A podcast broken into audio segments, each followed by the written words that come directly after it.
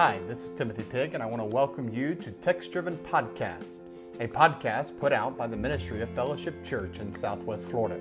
Text Driven Podcast exists to equip you to know God and make Him known through text driven preaching and practice. To learn more about Fellowship Church, visit our website, fellowshipchurch.co.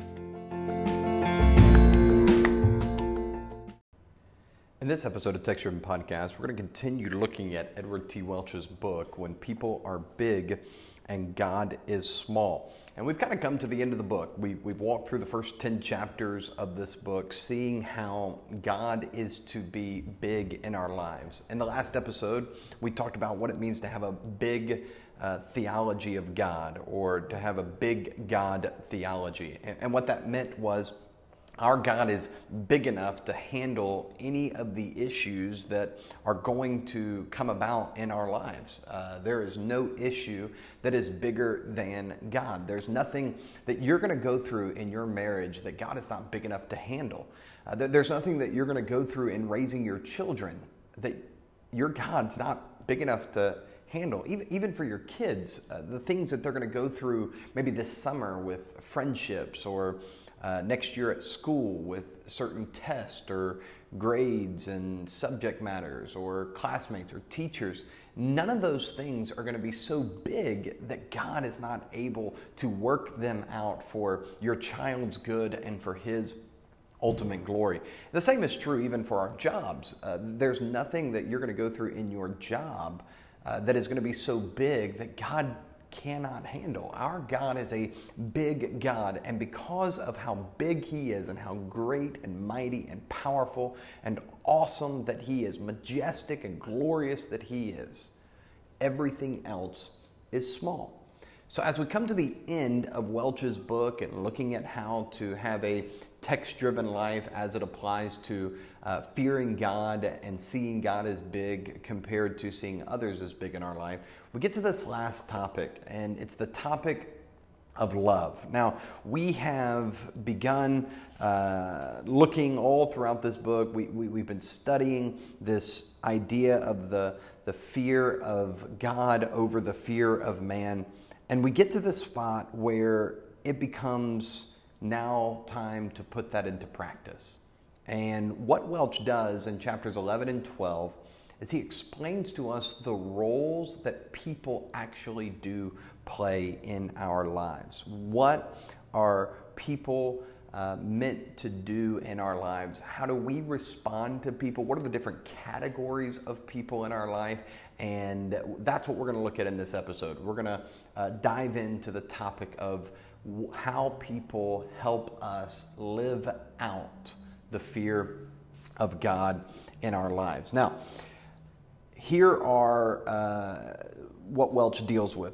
If you got a book, go to page 182, and he summarizes how we typically view people in our lives. Okay? So on page 182, that second paragraph that begins with the Bible summarizes, this is what he says.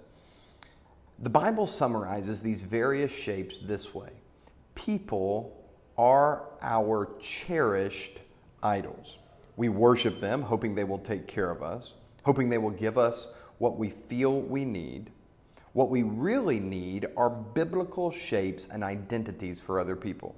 Then instead of needing people to fill our desires, we can love people for the sake of God's glory and fulfill the purpose for which we were created.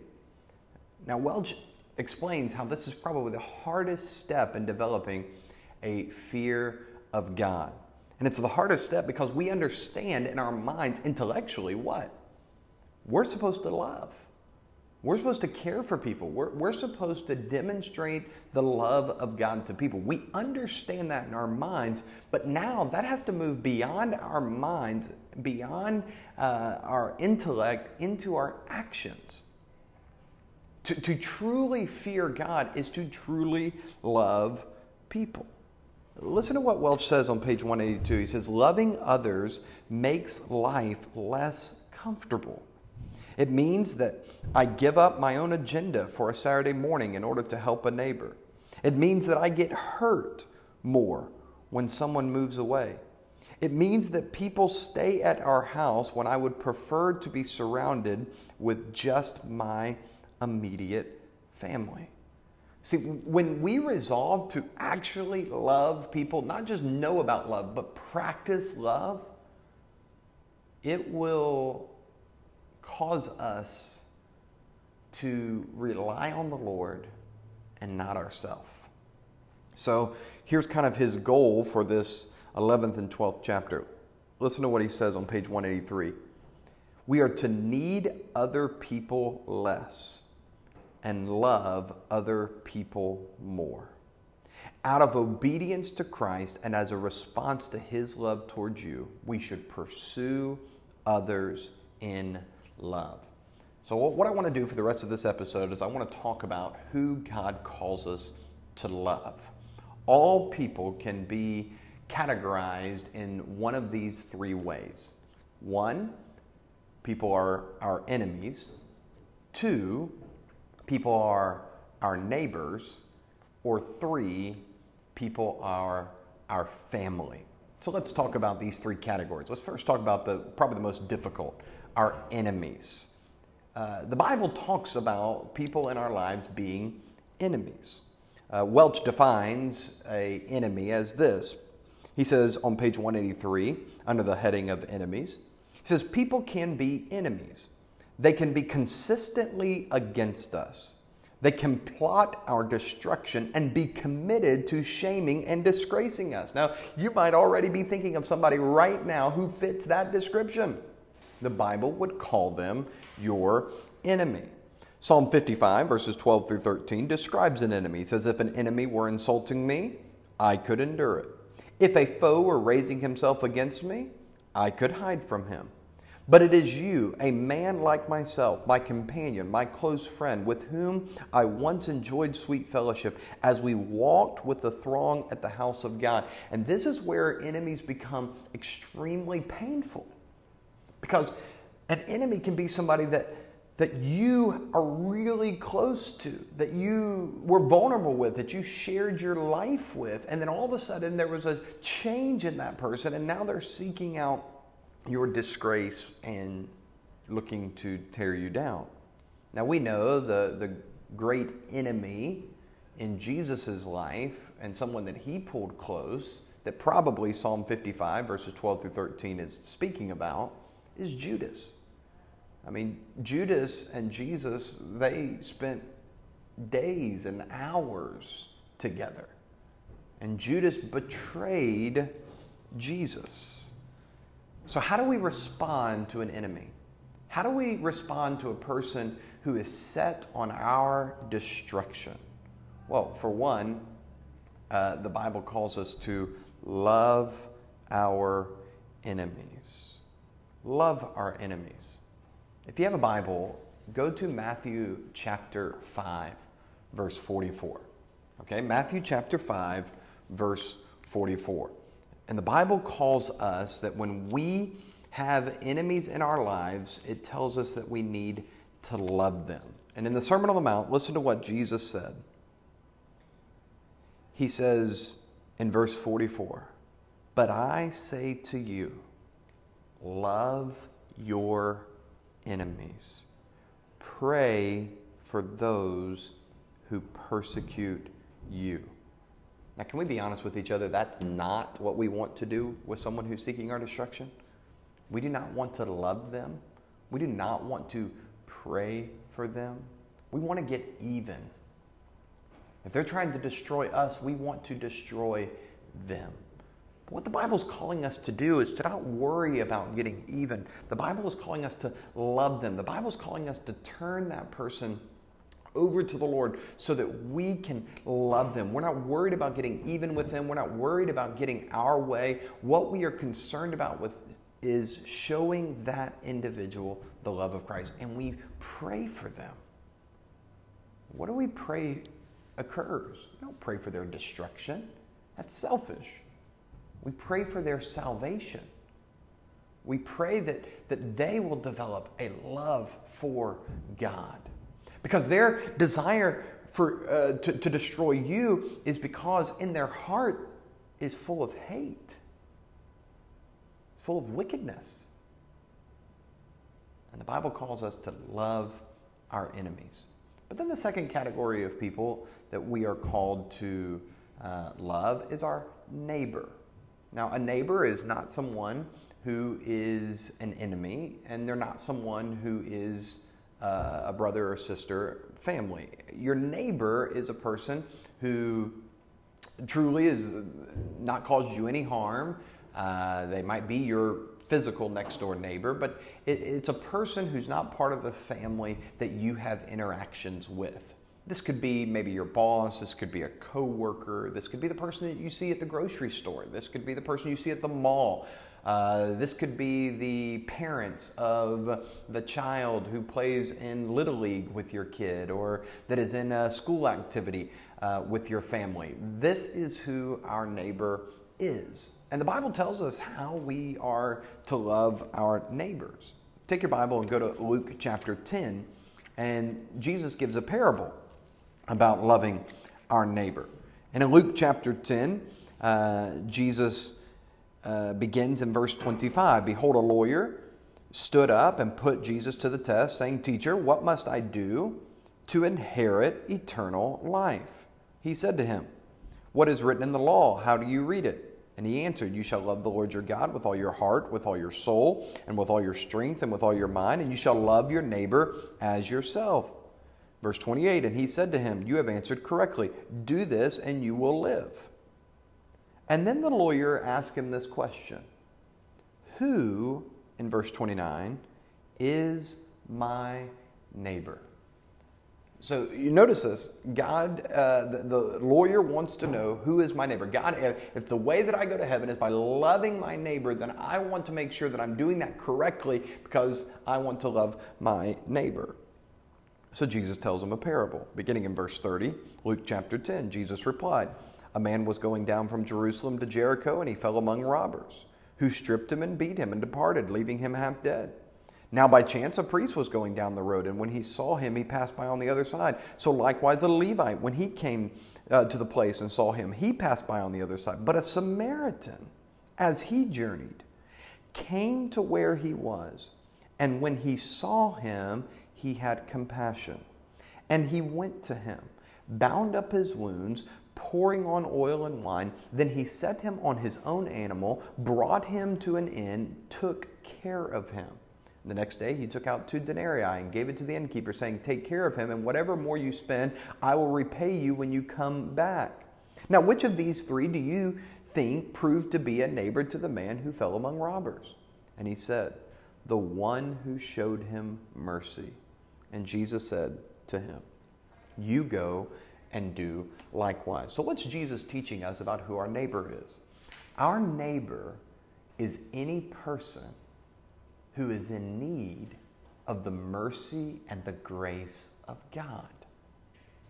And see, this is what loving our neighbor means is that we are living on mission. To love your neighbor is to live on mission. Now, at Fellowship Church, we say living on mission is making Jesus known. That's what it means to love your neighbor. If you truly are loving your neighbor, then when you go to the uh, youth sports practice, whether it be Pop Warner football or Little League or a soccer game, and you're sitting next to that parent, to love that parent who is your neighbor is to make Jesus known to that parent. Uh, if you're at a school function and it's a school play and you're sitting next to a parent whose kid is also on, in, in the school play or in the school band, to love that person is to make Jesus known to that individual. So to love your neighbor is to be a witness for Jesus. Uh, if you're truly going to love your next door neighbor, it's to share the gospel with your next door neighbor. Uh, to truly love the cashier, to truly love the, the fast food attendant, to truly love the gas station worker, to truly love our neighbor is to share the gospel with the people around us. So we're called to love our enemies, pray for their salvation. We're called to love our neighbor, make Jesus known to the people around us who aren't Christians. Then finally, the Bible calls us to love our family. Now, what does he mean by family? What does, what does the Bible mean by family? Well, we know in John chapter 1 to all who believe on Jesus, we have been now called children of God. So, our family is not necessarily a statement of biology in the sense of uh, our siblings we grew up with, our mom and dad.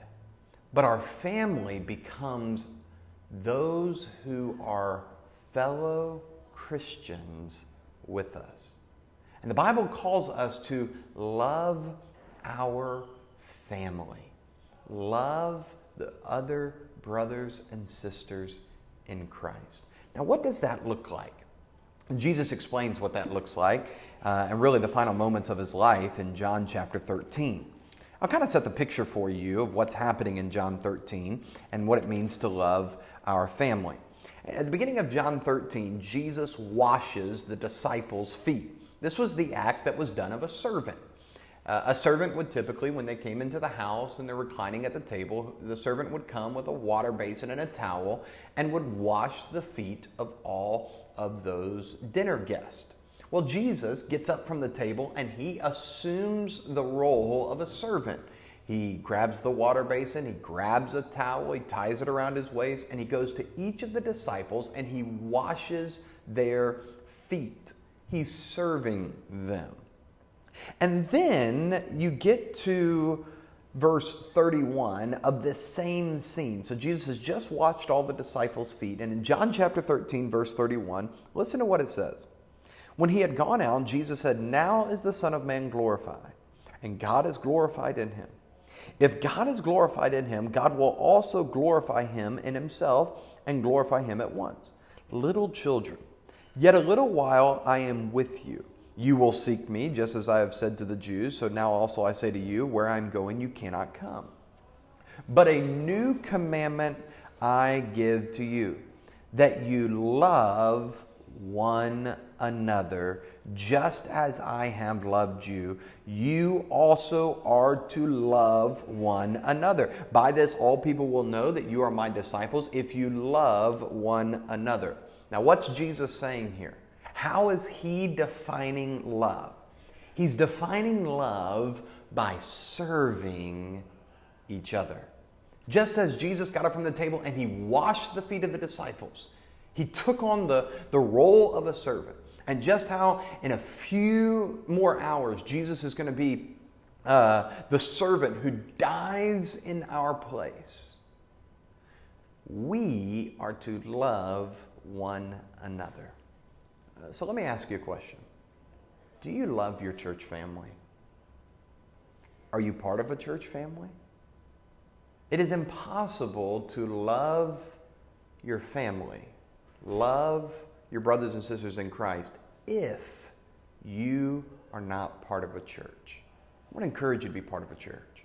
And once you join that church and once you're part of a church, I want to encourage you strongly to love the people in that church.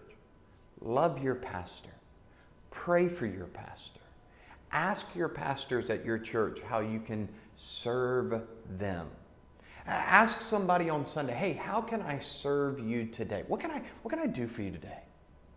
Uh, maybe you see a mom whose kids are out for the summer and you're retired. Maybe you can offer to go over there to the house and say, you know what, mom? You go and have a wonderful day. I'll babysit your kids for the afternoon. What would it look like for you to pick up the water basin, put the towel around your waist, and serve your family? When we love the people around us, whether they be our enemies, our neighbor, or our church family, we will be living out what it means to fear God. I hope you've enjoyed this episode uh, today. And if there's um, one thing I want you to know is that we desire at Fellowship Church for you to live a text driven life And if you'd like to know more about the ministries of Fellowship Church, I encourage you to visit our website, www.fellowshipchurch.co, where you can find more resources just like this one so that you can live a text driven life. Until we next time on Text Driven Podcast, I hope that you will continue to love God with all your heart, soul, mind, and strength. And make sure you're also loving the people around you, whether they're your enemies, your neighbors, or your church family. Hey, God bless you. I look forward to being with you soon on another episode of Text Driven Podcast.